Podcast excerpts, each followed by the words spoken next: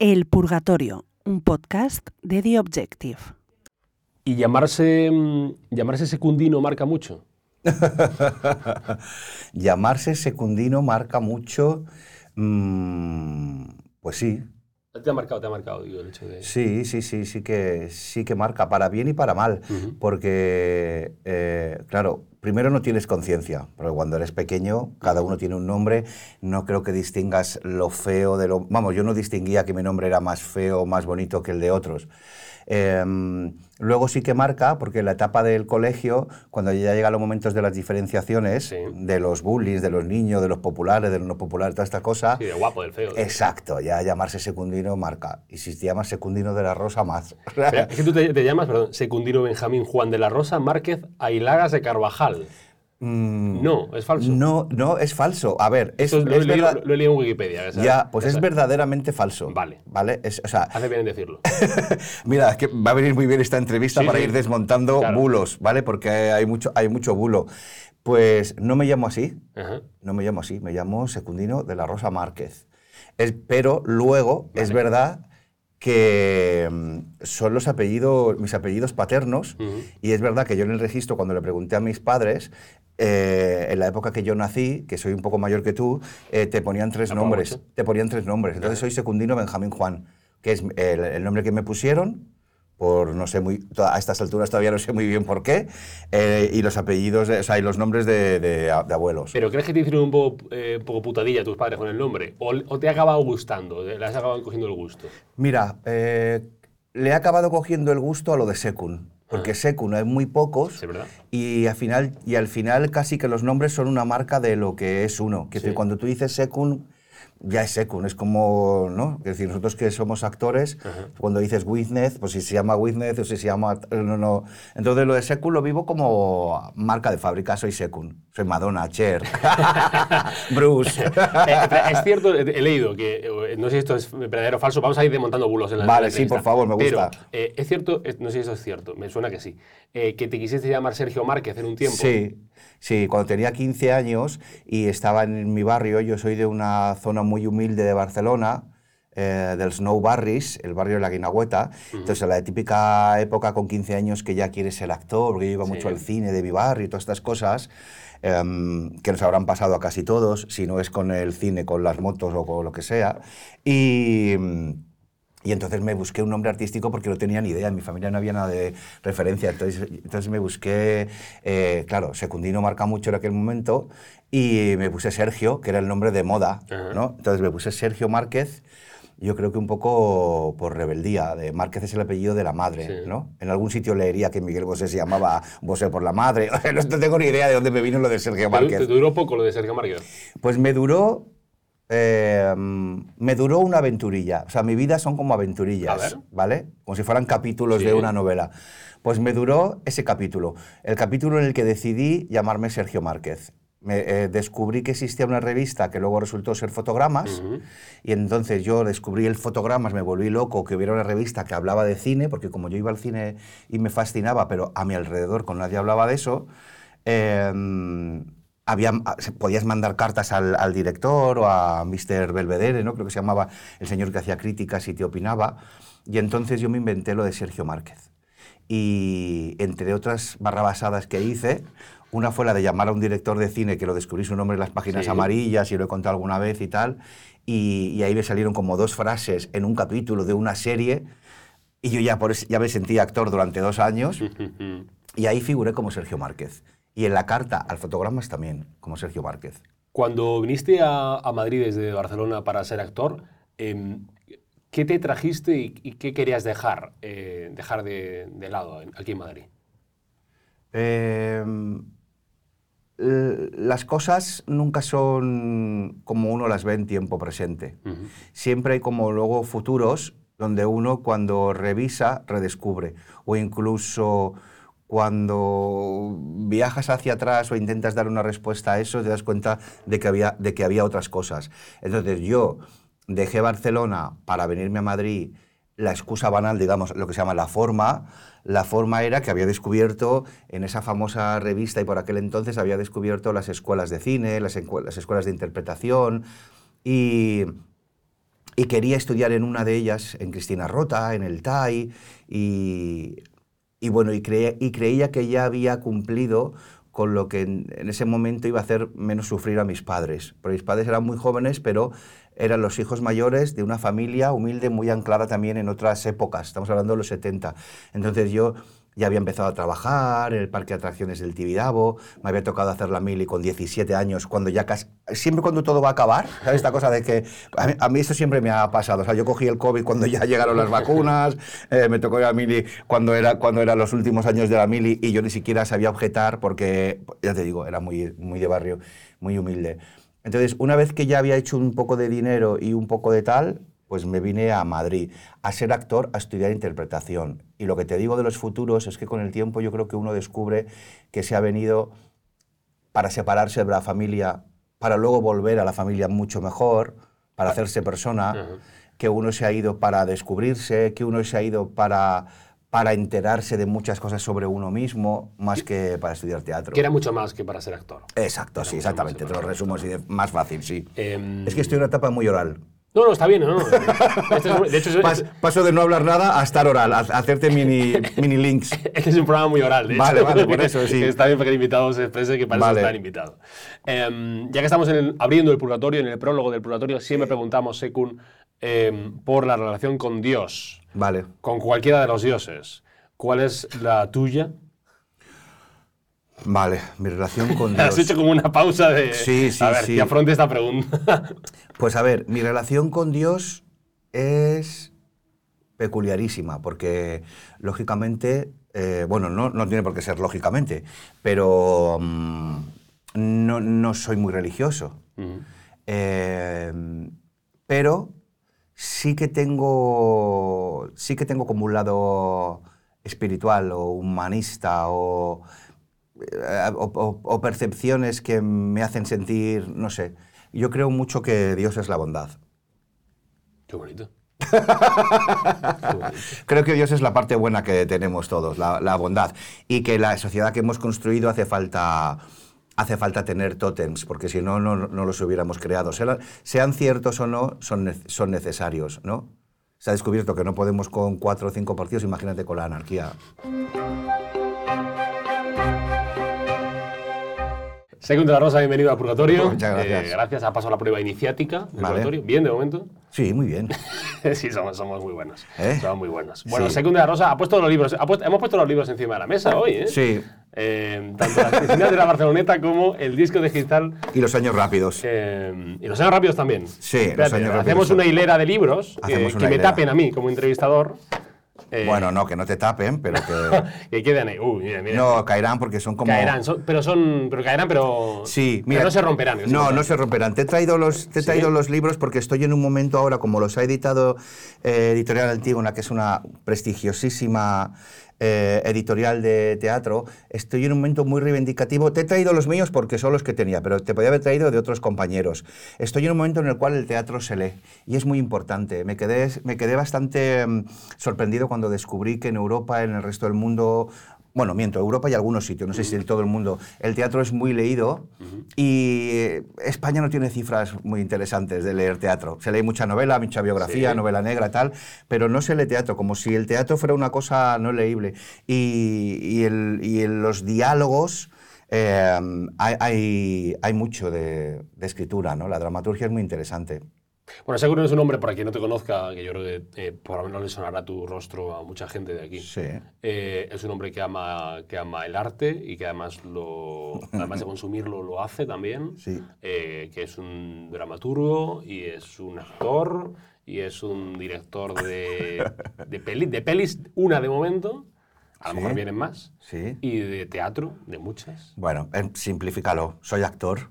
Soy actor. Más Secu- actor, más que actor, porque hay Sí. actores que no escriben y actores que no dirigen obras de teatro. Secund de la Rosa, actor, sí, pero bueno, y que hago otras cosas porque tengo inquietudes y porque cuando empecé en teatro empecé así. La manera que yo tenía era de... eh, no era carne de casting, no era carne de tal, no era carne de cual, así que yo mismo descubrí que se podían empezar a escribir y a, mont- y a contar historias. ¿Cómo cómo es esto de que no eras carne de casting? Carne de casting, pues hay gente que va a los castings y enseguida les cogen. ¿A ti no? No. Si antes me has preguntado por Secundino, ¿te imaginas que Secundino de la Rosa aparece en un casting? y dice, hola, vengo para el papel. No eras no eras carne de No casting. era carne de casting. Me costó mucho, eh, ya te digo, hacer teatro y cosas y tal, y que a mí me descubrieron allá arriba en el escenario. Y bueno, ¿dónde hay que descubrir de verdad? No sé si es, si es la mejor opción, pero fue ahí. Eh, tiene dicho Jorge Javier Vázquez, tiene dicho Jorge Javier Vázquez que el tejido cultural de un país lo sustentan, lo dijo, lo dijo él, las mujeres y los eh, homosexuales. ¿Lo, eh, lo compartes? Eh, el tejido cultural de un país. sí, lo el hecho de ir a teatro, de comprar libros, Mm, que mayoritariamente entiendo yo que quería decir que lo Mm, sustentan. Pues la verdad es que no, no, no, no lo sé, igual si lo ha dicho Jorge tiene razón y lo tiene analizado y pensado. En mi caso, como vengo de una escuela de teatro y de un núcleo de actores, amigos y amigas, tengo muchas amigas actrices que lógicamente me quedo embobado escuchándolas. Y... em, o aparte de ser actrices, amigas, compañeras, directoras, realizadoras, guionistas y, y, em, y gays también, claro, lógicamente, empezando por un servidor, pero, pero no sé, también tengo muchos amigos heterosexuales y compañeros y tal que también leen, cultivan y hacen. No sabría decirte, quiero decir que hay gente que le encanta la cultura y gente que no. Él, él- argumentaba de ahí. Que son las mujeres las que No, compran más argumentaba libros. y me parecía, me parecía interesante que dice, eh, cuando quedan hombres het- heterosexuales en grupo, ¿a qué van? ¿Al fútbol o al teatro? Y decía, "Va- van, van, van". Él decía, yo, yo eh, transmito lo que decía Jor- Jorge Javier, eh, que además ha hecho teatro, con lo cual entiendo yo que algo sabrá de que- quién va o no quién va. Y me parecía interesante eso. Y cuando queda un grupo de hombres eh, van, heterosexuales, van más al fútbol que, a- que al teatro, por ejemplo. Sí, bueno, no lo pues ves. si lo, si lo dice él, eh, por algo lo dirá. En mi caso, la sensación es diferente, porque llevo 30 años subiéndome a un escenario y haciendo teatro, y cuando miro por la rejilla a ver quién ha venido, no sabría distinguir si hay más hombres, mujeres, más gays o más heteros. Veo público. Bien está que lo digas, bien está que lo digas. ¿Hay una sensibilidad especial en, eh, en un hombre heterosexual a uno homosexual a la hora de hacer arte o de escribirlo o de compartirlo? Mm, tampoco, te, tampoco te sabría decir. Quiero decir, es que mm, no, no- no te sabría... No con- respuesta a mi pregunta. No, no, no, No, no. sé que no. es una pregunta complicada. ¿eh? No, no, no, no es complicada, porque lógicamente lo obvio sería decir que el gay tiene una sensibilidad artística Ya, ya, no, pero- especial pero o que la mirada mismo. de tal. Pues la verdad es que no, no sé qué decirte, porque yo con las películas con las que más me he emocionado no he distinguido si era una mujer, una mujer lesbiana o un hombre hetero, un hombre tal. Quiero decir, es que me, a- a- el director de mis sueños eh, es Almodóvar y me fascina también el de la Iglesia que he trabajado con él, o David Serrano.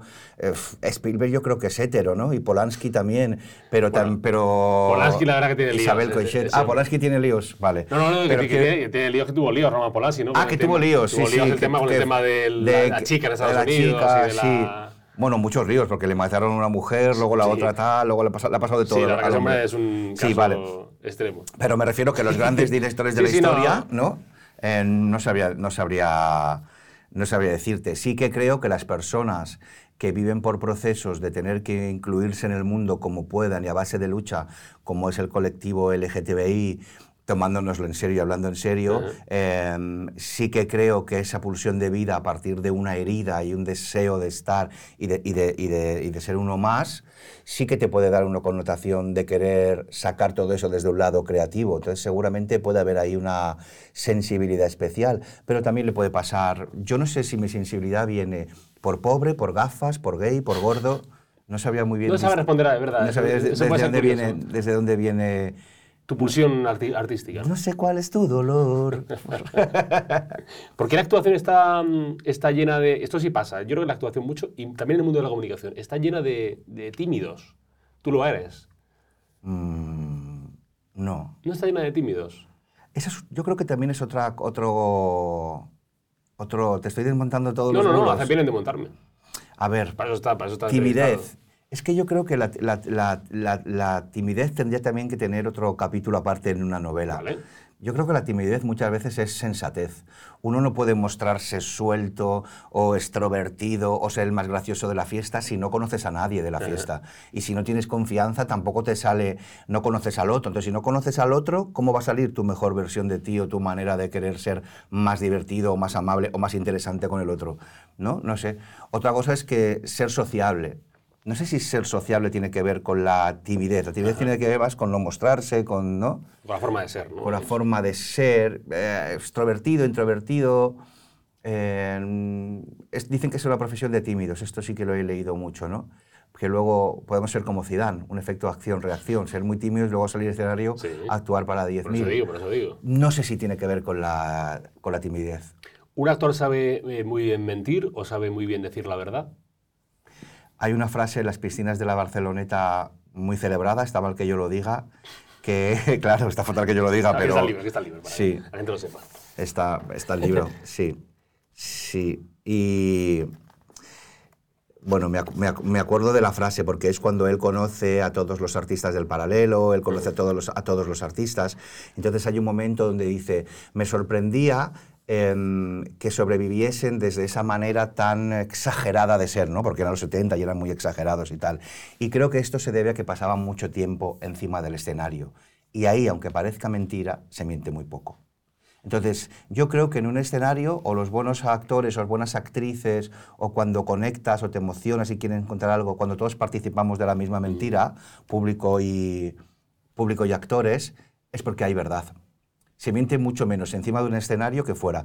Creo que, que miente mucho más la gente que no ha probado a estar encima de un escenario, incluso haciendo una entrevista, si tú en esta entrevista quieres ser verdadero conmigo y me estás preguntando de verdad y te interesa de verdad y estás conmigo, si tú estás de verdad aquí, seguramente con el tiempo tendrás menos necesidad de mentir fuera del escenario, porque ya, vas ya te vas como... Tienes eso ya como, como cubierto, ¿no? Creo que, que miente más la gente al cuando se pone máscaras fuera del escenario. Em, ¿Qué te parece? Raro. No, ha parecido bien. ¿eh? Ha parecido bien. Ha parecido bien. Ahí, estoy, ahí no, no me ha roto ningún... Esquema, ¿no? Está bien que me, rompa, que me rompan esquema, está bien, que yo Vale. haga una pregunta y me diga, pues no estoy de acuerdo. Pues no es que estoy- eso es lo que está bien del entrevistado. Vale, Que el entrevistado no me diga, oye, pues sí, sí, Date a- la sí razón en sí a todo, ¿no? Eso es un, No, muy no, aburrido. no. Yo quiero que me, que me No, me digan, no. oye, pues no estoy de acuerdo con la con Yo eso". con esta cara así de bonito y, y raya hablado soy muy punky, ¿eh? Si todo lo que no me gusta te lo voy a ¿Eres decir. punky? Sí. Ah, pues no, es verdad, no lo, no lo parecías. La mayor rebelión es, es esta, es la, la- la sencillez, la falta de actitud. Qué bueno. Eh, vi- vienes de una familia humilde, Sí. eh, de padres muy trabajadores. ¿Tú notas mucha diferencia cuando conoces a, oso- a otros actores, eh, compañeros, actores, actrices, eh, de gente del mundo del, del audiovisual, de- del audiovisual, del arte? Y de, eh, ¿Notas mucha diferencia de si vienen de una familia de clase obrera a si vienen de estratos más, más elevados o no notas tanta diferencia? No, porque mira, una de las cosas que más me gustan de mi profesión es que el arte unifica. Ajá. Y eso lo descubrí muy pronto. Iguala.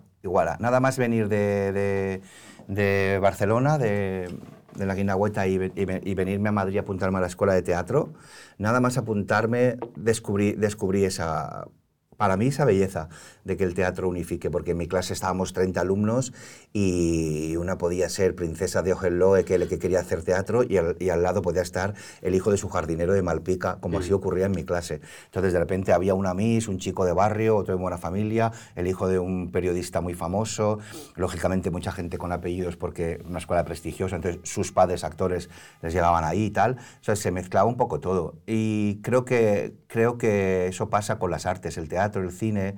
A mí de pequeño me fascinaba mucho el cine por eso, porque me sentaba en una sala de cine, podía estar el chaval matón del barrio, tu padre, tu madre, el abuelo, hombres y mujeres, se, se apagan las luces y todo el mundo a ver la película. ¿A ti el, el teatro de qué te ha salvado? Mm, pues seguramente de una vida en la cual no hubiera no hubiera, no lo sé, nunca se puede decir porque a lo mejor la vida luego te lleva por otro lado, pero en principio mi prototipo de vida era absolutamente otro. ¿Cuál era? Mm, Pues chico de barrio, que sus, sus abuelos son pescadores, sus padres venden pescado, luego como cocinan muy bien acaban teniendo un pequeño restaurante, también muy trabajadores, seguramente si hubieran querido hubiera ido- eh, es- ese negocio hubiera ido a más, pero se quedaron algo familiar y a lo mejor pues, no sé, pues vivir en el barrio, estar ahí.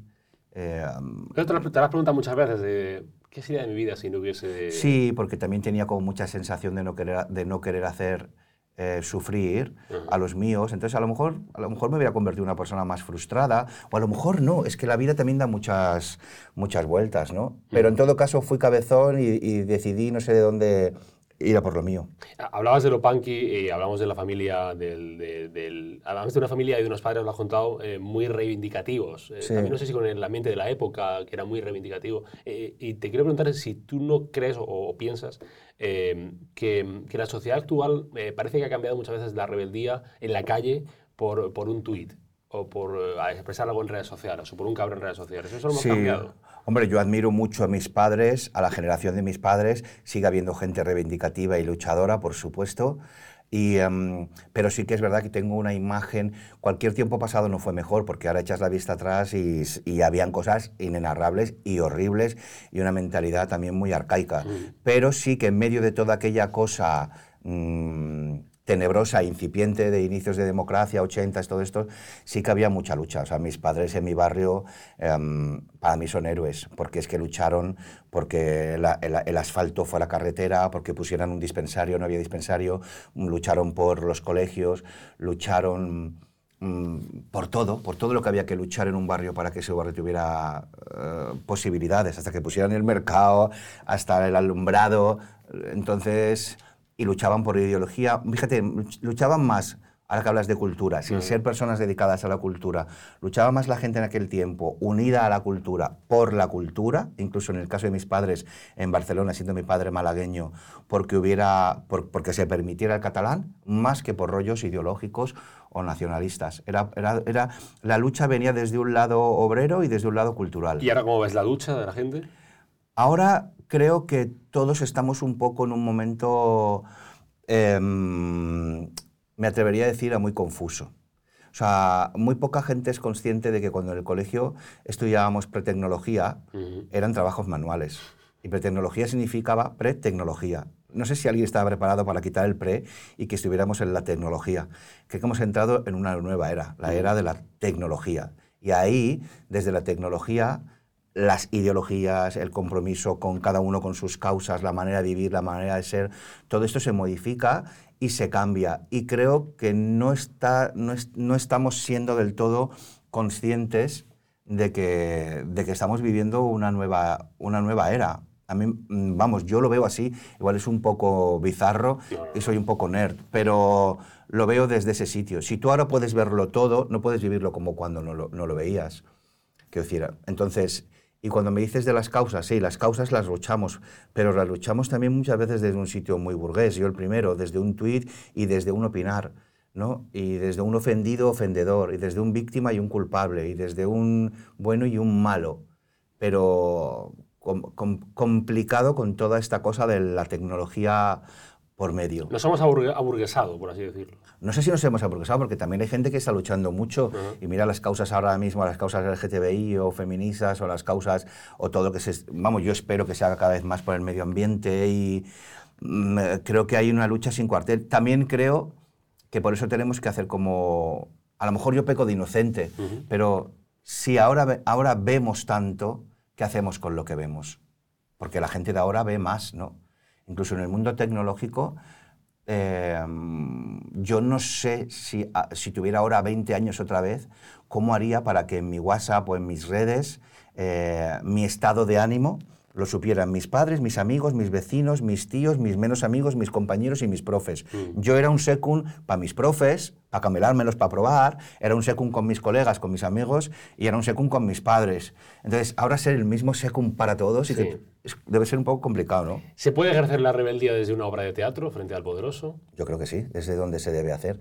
El teatro es el espejo de una sociedad. Creo que vivimos en un país, no sé cómo será tampoco, quiero hacer el resto del mundo y tal, porque en todas partes cuecen habas y por donde he ido la gente se queja un poco de lo mismo. O sea, debe ser un síntoma casi mundial, y si no mundial, eh, internacional. Pero el menosprecio a la cultura me parece terrible, porque la cultura es el reflejo de lo que somos. Y vamos al teatro, y vamos al cine, o escuchamos una canción, o leemos un libro, o vemos una obra pictórica para entendernos, para comprender a los otros, para comprender el momento en el que vivimos, para reflexionar, para hablarlo con el otro cuando salimos de estar en eso, para hacer comunidad. Si todo eso desaparece y todo eso se lo menosprecia a favor de no se sabe qué, y aparte de una manera equivocada, como que te decía antes de la tecnología, se juzga más y se censura más una obra de teatro que lo que pasa en la calle. La realidad es lo que pasa en la calle. O sea, a mí esta cosa de que no se pueda fumar en un teatro me parece bien, hay que buscar un, teatro- un cigarro de mentira. Pero en la calle, en la calle los chavales salen, salen del instituto y ven una fila entera de gente fumando, porque como no se puede fumar en el bar, ni en el teatro, ni en la casa, fuman en la calle. Si los chavales ven más la gente fumar ahora que nunca. Cierto. Hay, hay una cultura mm, antifascista, esto sí lo he escuchado alguna vez. eh, hay que hacer la cultura antifascista. ¿Esto que, lo, lo comprendes? ¿Lo conoces? ¿Entiendes que existe? A ver, entiendo que. mm, Entiendo que, que estamos en un momento que me parece muy interesante y me parece muy valiente, en el cual yo vengo de, de una generación, ya te digo, muy, mar- muy marcada por mis padres, por sí. Yo siempre me he esforzado mucho, he luchado mucho por ser quien soy, siempre he defendido eh, mis derechos en el sentido de, pues este soy yo y esto es lo que hay, eh, y, y- y merezco lo, lo mismo que tú. Eh, pero ahora me parece muy interesante porque la valentía pasa no porque tú me aceptes, sino porque la tierra es de todos. Entonces me parece algo, me parece algo muy valiente, a, a lo- a lo cual yo quiero cada vez enterarme más, implicarme más y macerarme más con eso, ¿no? Porque porque sí, porque me ha, me ha costado un poco salir de, de ese, de ese susto mío de hay que hacer las cosas poco a poco, poco a poco, para que todos lleguemos al entendimiento, y ahora se están haciendo más rápido. Pero es verdad, considero que deben hacerse así, más rápido. Pero ¿en, en- en qué se sustenta esto de la cultura an- antifascista? Cuando se dice hay que hacer cultura antifascista. Bueno, yo entiendo que se referirán, no lo sé porque lo he escuchado contigo ahora, Claro, de luchar contra el fascismo, ¿no? Pues el fascismo, bueno, todos, todos sabemos lo que es, es el fascismo y lo que conlleva, Mm. ¿no? Quiero decir, no nos vamos a, a- a ir a la- al, terror de la raza aria o al yo valgo más que tú o yo valgo menos. Me imagino que se refiere a que todos tenemos los mismos derechos y hay, y hay que luchar por eso, por ser todos, todos iguales, ¿no? ¿Y hay, hay, una, mm, ¿Hay una alta y baja cultura? ¿Tú hace- haces esa, distin- esa distinción o, o no la haces? ¿Cómo se dice? ¿Alta o baja cultura? Yo creo que vivimos en la, en la época, como te he dicho antes, de la tecnología, de que todo tienen que ser frases hechas y todo tienen que ser las, el no sé cuánto, los 20 palabras para el Caracteres tweet, lo y otro y tal. tal, no sé qué. Eh, baja cultura y alta cultura. Mm, Pues yo no lo sé. Yo era de un niño de barrio muy humilde, mis padres leían libros y a mí me dio por leer revistas. Podía haber cogido el ejemplo de mis padres y leer libros, pero yo tenía necesidad de ver que había otros mundos posibles. Sí. Si no hubiera visto a ricos y famosos que tuvieran casas grandes, a lo mejor no hubiera soñado con que mis padres o yo mereceríamos algo mejor.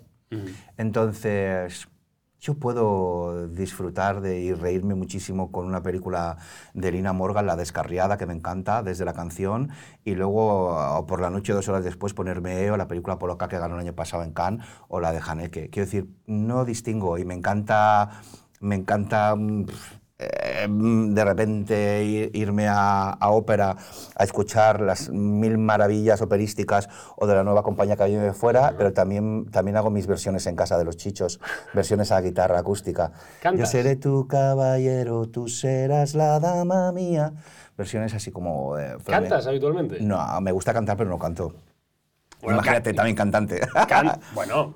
No, no, que me gusta la música, Mira, me yo- refiero. Yo recuerdo una actuación tuya en Los Goya, ¿no? ¿No te acuerdas de Los Goya que? Con, Gadi- con Godino. Con, sí, está, Godino. está considerada como una de las mejores me gustó mucho, actuaciones. ¿eh? Pues está considerada una de las mejores actuaciones de los Goya. Lo que pasa es que en ese momento yo creo que Godino y yo no éramos como, no, éramos como eh, demasiado populares del momento. No, pero- y entonces no la mencionan mucho, pero. Pero me gustó mucho, ¿eh? Sí, pues está considerada una de las tres mejores ¿Te actuaciones de los Goya. cómo era? Que era, hacías como un repaso cantado de las, can- de Sí. las películas Sí. eh, que eran ese año. Sí.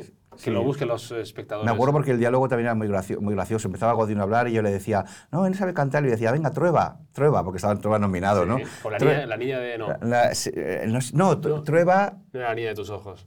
No, era la de David Trueba, yo creo. David Trueba. Ah, la del profesor de... La de los ojos cerrados. Esa, la de vivir es fácil con los ojos, Vives los ojos cerrados. cerrados. Y también estaba Mala Madre y tal. Sí, qué bonito que es el cine y tal. No me acuerdo bien de la canción, pero creo que nos quedó muy chula. Sí, no pero. Godino canta muy bien también y me ayudó mucho. Quedó, quedó, quedó bien, quedó bien, quedó bien. Em, cuando, cuando te planteas escribir una obra de teatro, em, ¿qué, reacción quieres encontrar en el público? ¿O qué buscas del público? Eh, ¿Buscas cosas muy diferentes en cada obra de teatro? ¿O buscas algunas coordenadas similares en, en toda tu trayectoria em, teatral? Pues primero me lo pongo difícil porque intento, intento respetar mucho al secund que escribe, porque yo cuando me apunté a la escuela de teatro, es lo que te digo, no era carne de casting, entonces eh, empecé haciendo... Quería subirme a un escenario como fuera y como no tenía herramientas, eh, lo que hacía eran sketchecitos con Pilar Castro y con Aitor hacíamos sketches. Enseguida descubrí que eso me gustaba y pasé de hacer sketches a hacer piezas cortas, a descubrir que los personajes tienen que darse cuenta, los deseos, las motivaciones, la ideología del autor, hasta llegar a escribir obras más largas. Entonces intento no escribir eh, como al secum que le han llamado para películas o para series. Tengo mucho de vivencia personal, transformada, yo creo que imbuido por mucho de lo que me enseñó Cristina Rota, que me hizo amar a Chekhov, a Williams, a Ibsen, a los grandes dramaturgos teatrales de la historia, entonces salvando las megadistancias, por favor, hablamos de gente tal, pero me gusta mucho que haya comedia, que el público lo disfrute, como me gusta mucho el cine, me lo imagino como grandes planos secuencia donde el actor actúa muy de verdad y los diálogos son muy vivas, y que poco a poco vaya apareciendo eh, la poética, los porqués, hasta llegar como, a esas, como hacia algún lado. ¿no? Me gusta el descubrimiento que yo he hecho en la vida, emocional o desde donde venga, estas cosas que vamos aprendiendo en la vida, pues trasladarlo a los personajes. ¿Y te ha cambiado mucho la forma de, escribir una obra, de armar una obra de teatro? Eh, digo, por preguntártelo de, otro modo. Digo, ¿tú te, has visto eh, afectado o te ha tocado un poco el tema de la autocensura, de decir, bueno, pues no pongo ciertas cosas o elimino esto o quito esto? ¿O, no tanto? ¿Tú lo has llevado muy bien eso? Mm, a ver, eh, yo he tenido una mala barra buena suerte. Quiero decir, tengo muy buena suerte en el sentido de que mm, soy un actor conocido, aunque de repente también tampoco lo que considero que no me hace crecer, a lo mejor por ahí no paso. Tuve que luchar tanto para poder trabajar que luego de repente también me he calmado. Entonces, he hecho muchas pelis, muchas series, me llaman compañeros para dirigirme en, teatro y hago, y hago teatro cosas chulísimas. Vengo de hacer El Jardín de los Cerezos con Carmen Machi, Los, eh, los Asquerosos con, con mi querido Miguel Reyán. O sea, tengo mucha suerte. Entonces, luego también tengo mala suerte en el sentido de que cuando he escrito, al ser un actor conocido, mm, mi, teatro todavía no ha entrado en los organismos públicos. En, tanto en el Matadero como en el Español como en el Valle Inclán, eh, no, se me han abierto las, puertas. Por, ser conocido, dices, por ser un actor conocido. No, no, no, yo pienso que es que a lo mejor al ser conocido se pueden pensar que la dramaturgia no es tan interesante, aunque los que los llevan me conocen porque han sido compañeros míos 20, 30 años. O digo esto porque a lo mejor podría ser que el teatro es malo, pero el teatro tampoco considero que es malo porque es, es de las funciones que tienen las mejores críticas. Y em, entonces creo que tengo la buena suerte de tener yo que coger mis cuatro duros, montarme una obra, ir a la infanta, gestionármelo y hacérmelo, porque ahí, al ser una compañía privada, pequeña, que está luchando, yo creo que ni los censuradores ni los censorores piensan en mí. Se van más al teatro público, a, joder más ahí, ¿no? Le ha pasado más a otros compañeros en el teatro público. Yo como estoy en, me busco la vida en el teatro en el que pueda actuar o montar mis obras, no estoy viviendo tanto tanto la, censura, no lo sé. Em, igual mañana van a ver las piscinas de la Barceloneta, que es muy salvaje, y me la censuran. O a lo mejor hay muchos teatros donde no me la han cogido precisamente censura y yo no me estoy enterando, porque también puede ser, hay una censura silenciosa de, que no te eligen tu obra, ¿no? no que te la quitan, sino que no te la eligen. ¿Tú has, eh, padecido esa, censura? O Mi obra no la han elegido. ¿Algún tipo de censura en tu carrera? Mm, censura. Es que la palabra censura es muy complicada. Censura es lo que le ha pasado a los chicos que no le dejaron hacer Virginia Woolf, me parece, me parece absurdo. O lo que le ha pasado cuando han retirado una obra que ya estaba elegida. Censurar una obra por su contenido trans o por su contenido ideológico tal. Esa censura estoy totalmente en contra y eso no se puede ser. O lo que vivió Becerra, ¿no? Creo que vivió también en el momento de Santa Teresa. Zetangana lo vivió en su o Zetangana o tal.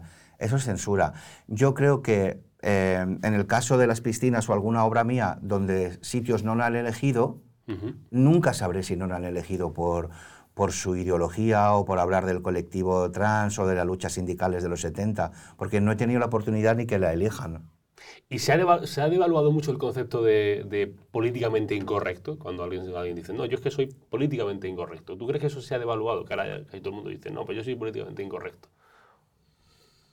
Ya te digo que es un universo que tengo yo que descubrir, porque es verdad que antiguamente, yo te hablo desde la última obra que he escrito y la que he indagado y investigado, el fenómeno de la contracultura en los 70, 80. Lo incorrecto era la contracultura. Cultura, contracultura. El underground, la contracultura, los punkies, todo este universo. Ahora, ¿qué es contracultura? Claro, ahora ¿qué es contracultura? Quiero decir, ahora de repente el mismo personaje eh, que es muy tremendo o digamos que está en lucha con, en- eh, o que su imagen es transgresora, a la vez también está en los programas más icónicos. Quiero decir, el mismo que hace una canción tremenda puede estar en Masterchef. Sí, ¿verdad? Entonces no sé hasta qué punto Ahora lo, es- tra- lo transgresor es mainstream. a lo transgresor es mainstream. Los mainstream es lo que vende. Quiero decir que vivimos una especie de, de- de verdad mentira muy peculiar. La misma marca que era transfoba hace dos años, ahora de repente los anuncios son todos súper a favor o de repente el mismo... Quiero decir que estas cosas son... Hay mucho oportunismo con eso, ¿no?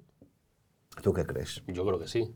Pero Yo bueno, creo no, que hay- no estoy yo para opinar tampoco en mi entrevista. Yo creo que hay oportunismo con todo. Y por lo que yo he indagado, que tampoco soy una persona que sepa mucho de, mm, del transcurrir de los años, ya sabré, espero llegar a viejito, eh, no, no- no te puedo contar tantas cosas como, por ejemplo, otro día eh, Loles, ¿no? que tiene ya unas vivencias o tal, pues yo lo que veo que en cada época, ¿no?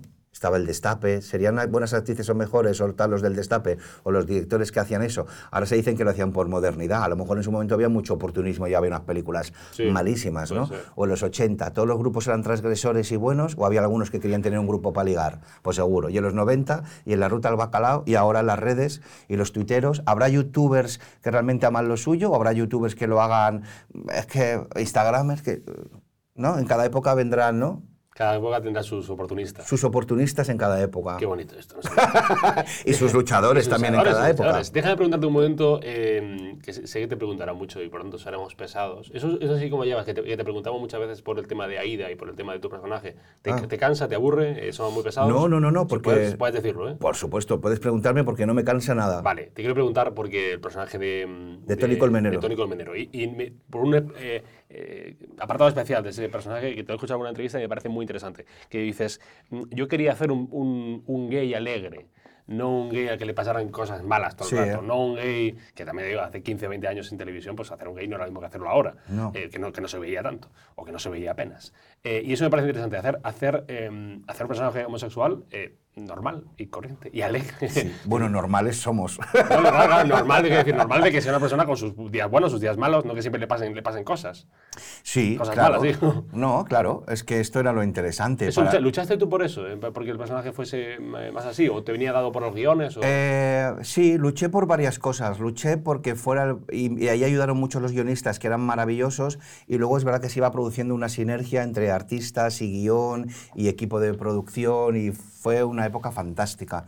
Em, a mí sí que, me, sí que me ha gustado siempre que Tony Colmenero fuera. se saliera del estereotipo, ¿no?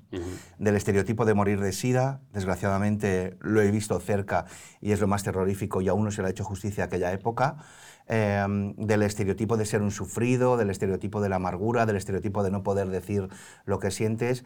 Era, es alguien, Tony Colmenero, que estaba feliz en su condición, estaba alegre, respondía a su hermano, tenía sus novios, los llevaba allí, nadie le cuestionaba, le hacían bromas de gay el hermano facha, por así vamos a llamar a, a Mariano, a Mauricio, pero él también le contestaba al otro unas barbaridades, que decir, todos se decían sus barbaridades. Y me gustaba mucho que fuera un personaje gustoso y que cayera bien y simpático.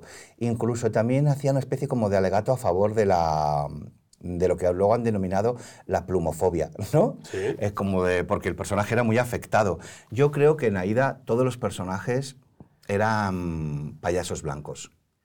Seguramente si hoy en día dices que vas a hacer una serie sobre una mujer alcohólica con un hermano yonki, una amiga puta y un, y un eh, otro maricón, Que era no sé Aida. qué, que era Aida, eh, sería un poco complicado. Era ¿no? una serie transgresora y Habla- mainstream a la vez. Era una serie transgresora y mainstream.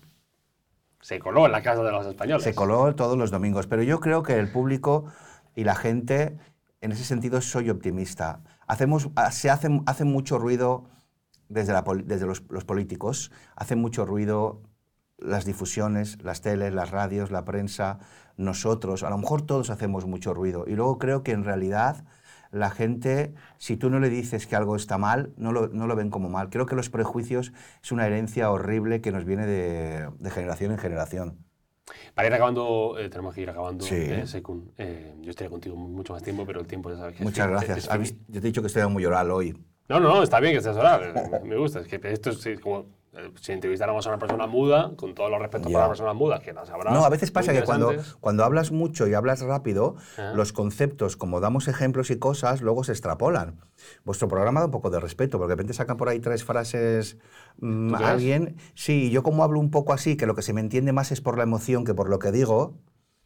Eh, pero bueno. es- ¿Crees que tenemos maldad a la hora de sacar los cortes? Digo, está aquí la gente que Bueno. saca los cortes, no yo. Bueno, no sé si he leído algo que es vuestro o no es vuestro, A ver, dime. que era lo de Dime, dime. la película de Te estoy llamando locamente. No es, es nuestro, no lo escrito yo. Vale. Compañero. Pues esto me pareció si muy quieres decir que te parece mal, estás en libertad para Pues estoy en libertad de decir que me pareció muy mal. Perfecto, aquí, aquí está, no se va a cortar, no, No se, no se- no se te va a censurar. Me parece muy ¿Te pareció mal. esa información? Me parece muy mal y comparto con los compañeros de Te estoy llamando locamente. Primero que está funcionando muy bien, que ya no lleva 60.000, creo que he llevado yo 200 y pico mil. Y segundo que hay que hacer un alegato, por favor, que alguien empiece a quitar estas cosas de las ayudas y tal, que no es real. Eh, tú vas a ponerte un ascensor en tu casa y te va a ayudar la comunidad a subvencionártelo para que el ascensor tal. Y tú tienes un coche y va a estar subvencionado. Y tú quieres hacer un colegio, tal, te van a concertar. Y tú quieres una ropa para una escuela o quieres un partido político. Todo, es, todo tiene ayudas, no solo el cine. Y el cine las recupera con su dinero, con sus copias. Trabajan acomodadores, cineastas, trabaja mucha gente, no solamente yo o Alba o el otro.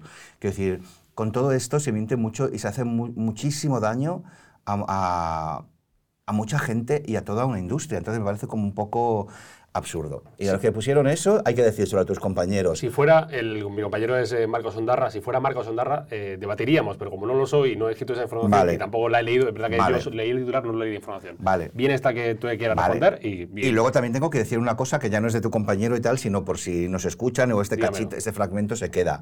Eh, las películas, cuando ves la taquilla, ¿cómo score? Del 1 al 10. Eh, no sé si lo sabrá la gente, pero hay películas que salen con 500 copias y otras que salen con 80 copias. Una película que sale con 500 copias y que las ves en todos los kinépolis del mundo y una que sale con 80 copias que puede ir a los cines que buenamente puedan, porque dependemos de las distribuidoras, lógicamente nunca va a hacer lo mismo una película con 500 copias que otra con 80. Entonces, estas cosas, cuando se dice esta ha, tenido, esta ha ganado tanto y esta menos, es porque una es muy visible y otra no es, no es tan visible, ¿no? Dicho queda, y está bien, y está bien, y está bien, para que veas que no somos malos, que, que si no estás Es que no me, es muy malintencionado ese- esa información. Pues eh, según es tu opinión, eh, y bien está que la opines libremente. Em, que decir que no tengo, no, no tengo información de la información, no soy el periodista que la escribió. Eh, vamos a ir haciendo unas preguntas cortitas y al pie, Vale. si te parece. Eh, dicen que la política tiene mucho de teatro, tiene mucho de teatro la política, Mm, de teatro malo, sí. pero hay buenos actores en la política. o- Mm, no, pero como ellos se lo creen y tienen... san- No, sí, sí, teatro malo. No me gusta nada cuando hacen eso. Eh, ¿Qué es lo que menos te gusta de ser actor? Lo que menos me gusta, cuando el, em, lo que menos me gusta, mm, no, me gusta casi todo, casi todo. Y lo que, y lo que, y que- Lo que, menos, lo que menos me gusta son los prejuicios, lo que te he dicho Vale. antes. ¿De qué actor o actriz eras fan locamente? De, de- ¿De pequeño? De joven, de pequeño, sí. Eh, pues me gustaba mucho toda la gente de... Yo consideraba que eran de mi edad, pero lógicamente las películas del videoclub venían con cierto retraso. o sea, tendrían tres o cuatro años más que yo, pero de toda esta gente, de los actores, de los actores jóvenes, los rebeldes, el Tom Cruise joven, el Diane Lane, todos estos. Como catalán que vive en Madrid, ¿estarías a favor de hacer el llamado referéndum? Bueno, Eso es un sí. sí, si quieren hacer referéndum, eso como está ahora el tema de... Uy, para, está para, está. Está como paradete, ¿no? Sí, bueno, no lo sé. Si se generara tal crispación y volviéramos a esos momentos que nunca sabes desde fuera quién lo está guiando, quién no lo está guiando. Yo como ciudadano del pueblo, que estoy mucho con mis padres y con la gente mayor, mis tíos y tal, a veces hay tanta información que hay tan, hay- te sientes tan manipulado. Yo soy de la Barcelona de Serrat, porque crecí en la Barceloneta en las Ramblas, y de la de Loli Manuel, de Nou Barris, de los Chichos y de los Cuatro Gats. Tengo todo mezclado. Entonces O no sea, puedo- la, la cosmopolita, no la, Exacto. no la paleta. O Sí, no, la, no la que se encierra en sí misma, quiero decir. exacto, sí, pero como España y como el mundo, quiero Como decir todo- que, o como Twitter, que de repente... Como Twitter, como Twitter. Si te tuvieras que quedar a vivir, a vivir en una película, si te tuvieras que quedar a vivir en una película, ¿qué película sería? Si me tuviera que quedar a vivir en una película...